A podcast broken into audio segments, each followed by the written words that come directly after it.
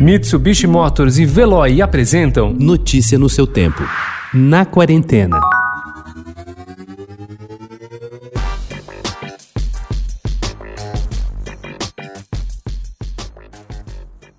Há 100 dias, o Caderno na Quarentena busca as melhores dicas para amenizar o isolamento social. Para marcar esse especial, trazemos 100 dicas. A primeira delas é o mergulho na cultura judaica, proposto pela minissérie em quatro episódios Nada Ortodoxa, da Netflix. Inspirada em fatos reais, ela conta a história de Esther Shapiro, uma jovem que não está satisfeita com o casamento arranjado e decide fugir para Berlim.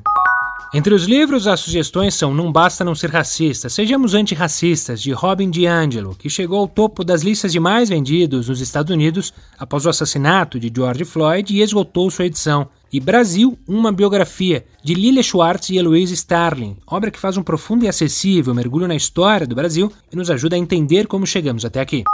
Para os amantes de cinema, tem o um novo filme de Karim Ainus, Aeroporto Central, sobre o aeroporto nazista que virou abrigo de refugiados e chegou recentemente ao streaming. A grande novidade da quarentena foi o retorno dos drive-in no mundo inteiro. Em São Paulo, Belas Artes Drive-in foi criado em parceria com o Memorial da América Latina e a abertura da programação com ingressos esgotados foi com Apocalipse Now. A procura pelo filme de Francis Ford Coppola foi tanta, a maior do projeto até agora, que ele chega hoje ao catálogo do Belas Artes à la carte.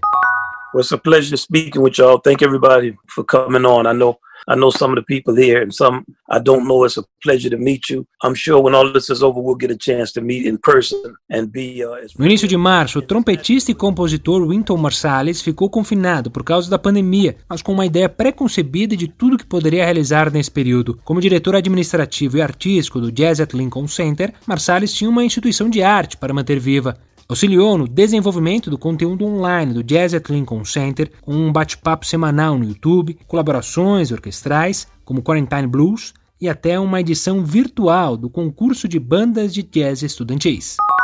Ô, da poltrona, da poltrona e das almofadas também aí. Trapalhões também a informação. É uma sensação de liberdade profissional, pois agora, além da Globo, terei outras opções de trabalho, disse Renato Aragão ao Estadão na terça-feira sobre o desligamento dele com a emissora carioca depois de 44 anos de contrato ininterrupto. Ele conta que já negocia novas oportunidades de trabalho, tanto com a própria emissora como com outras empresas, embora ainda não possa revelar. A medição de seu sucesso com o público está nas redes sociais. No Instagram, por exemplo, Aragão, aos aos 85 anos, alcançou 3 milhões e meio de seguidores. E foi lá que ele anunciou oficialmente a saída dele da emissora. Notícia no seu tempo. Oferecimento Mitsubishi Motors. Apoio Veloy. Fique em casa. Passe sem filas com o Veloy depois.